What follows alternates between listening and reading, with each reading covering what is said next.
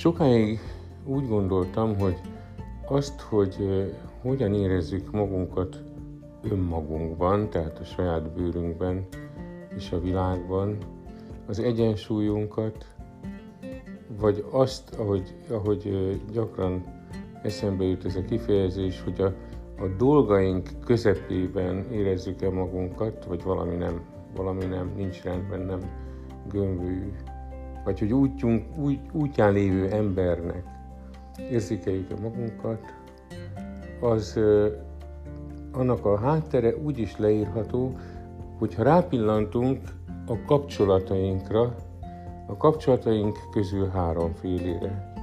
Egyrészt az önmagunkkal való kapcsolatunkra, másrészt a többi emberrel való kapcsolati hálónkra, kapcsolataink rendszerére, harmadrészt pedig a transzcendenssel, a meg nem nyilvánult világgal. Kinek-kinek, a, a, a, aki úgy érzi, azt mondhatjuk, hogy az örökkévalóval, vagy valami olyan létezővel, amit nem tudunk az emberi szavakkal és érzékeléssel befogni, ezzel való kapcsolat, ehhez való híd oda-vissza. Erről lehet, hogy külön is beszélni kéne, nem tudom, belefér a mai rövid gondolatok sorába, de előbb arról a negyedik csatornáról szeretnék beszélni, ami olyan 8-10 éve, 10 éve érkezett meg a gondolataim, mert a tapasztalataim közé, ez pedig az, amit Hellinger hozott be, a transgenerációs kapcsolatok, a ö, családi ö, rendszer ö, tudattalan, a klán, aminek része vagyok, akkor is, ha tudok erről, akkor is, ha nem figyelek rá. A szülők, nagyszülők, dédszülők, ükszülők, szépszülők, ószülők során át százas nagyságrendű emberhez kapcsolódom, kapcsolódik a sorsom, akik közül, ha csak egyetlen egy nem ért, nem létezett volna, akkor én sem lennék. És ez a kapcsolat sokszor valakivel ebből a rendszerből sokkal erősebb, mint gondolnánk. Ez nem hit kérdése, mert ha valaki elmegy egy családállításra, akkor ö, szinte a bőrén, szinte tapinthatóan tapasztalja meg, úgyhogy úgy, hogy én azt gondolom, hogy ez sokkal inkább tudás. Csak azt nem tudjuk, hogy hogyan és hol kódolódnak valójában ezek az információk, mert annyi bizonyos, hogy ez nem a genetikusan kódolt jelek, információk közé tartozik, hanem jobb azt mondjuk, hogy hát ez a morfogenetikus mezőn át érkezik, de mindegy, hogy hívjuk. Szerintem igazából nem tudjuk, hogy micsoda, és hogy mi bizonyítja azt, hogy igazából nem tudjuk, hát az, hogy többféle elmélet is van rá, és, és lehet, hogy egy, egy sokadik az igaz, lehet, hogy valamelyik, nem tudhatjuk. De attól, hogy nem tudjuk a részleteit, attól, attól mélységesen megtapasztalt valóságról van szó. Szóval, ha így pillantasz magadra, hogy milyen kapcsolatban vagyok például önmagammal, akkor hamar rájössz, hogy te magad sem egy vagy.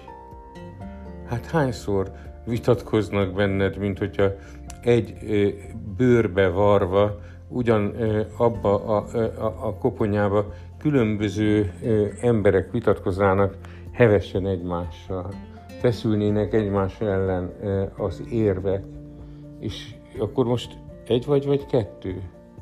Vagy több? Úgyhogy mintha ezek a kapcsolatok, amiknek a kereszteződési pontjában vagy, ez a mátrix odabent is létezne.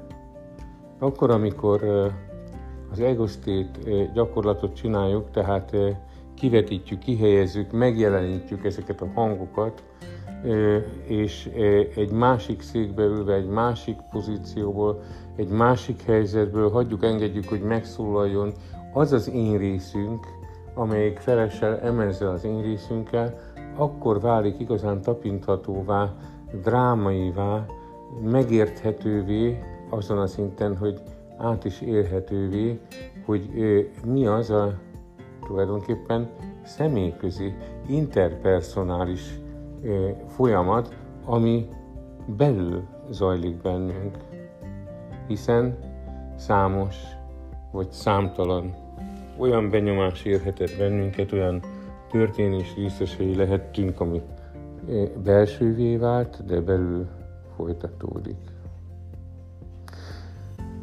És hát, hogy erről meg nem nyilvánult világról, vagy az ezzel való kapcsolódásunkról is mondjak egy pár szót.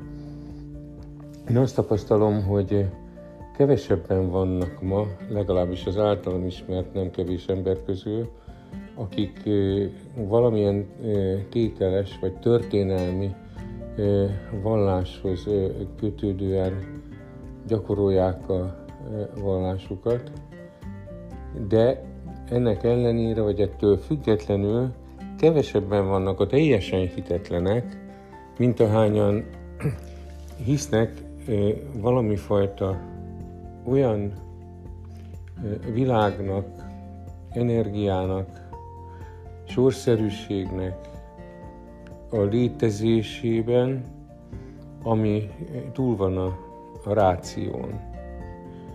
És amikor érzem ennek a fontosságát annál, akivel sétálok, akkor bizony bele szoktam kérdezni ebbe, hogy hogy, hogy vagy ezzel, kapcsolódsz-e? Ha igen, akkor hogyan kapcsolódsz? Mi az, amire innen ebből a dimenzióból is ránézel? Kérdezel-e? Vársz-e? Meghallgatsz-e olyan üzeneteket, amikről úgy érzed, hogy oda jönnek. Lehet, hogy legbelül, legbelülről, mert hogy, mert hogy azt is mondjuk, hogy a lényünk legbelső magva, a forrás egy és ugyanaz azzal, amit sokan kívülről vagy felülről képzelnek el, ha el kell képzelniük.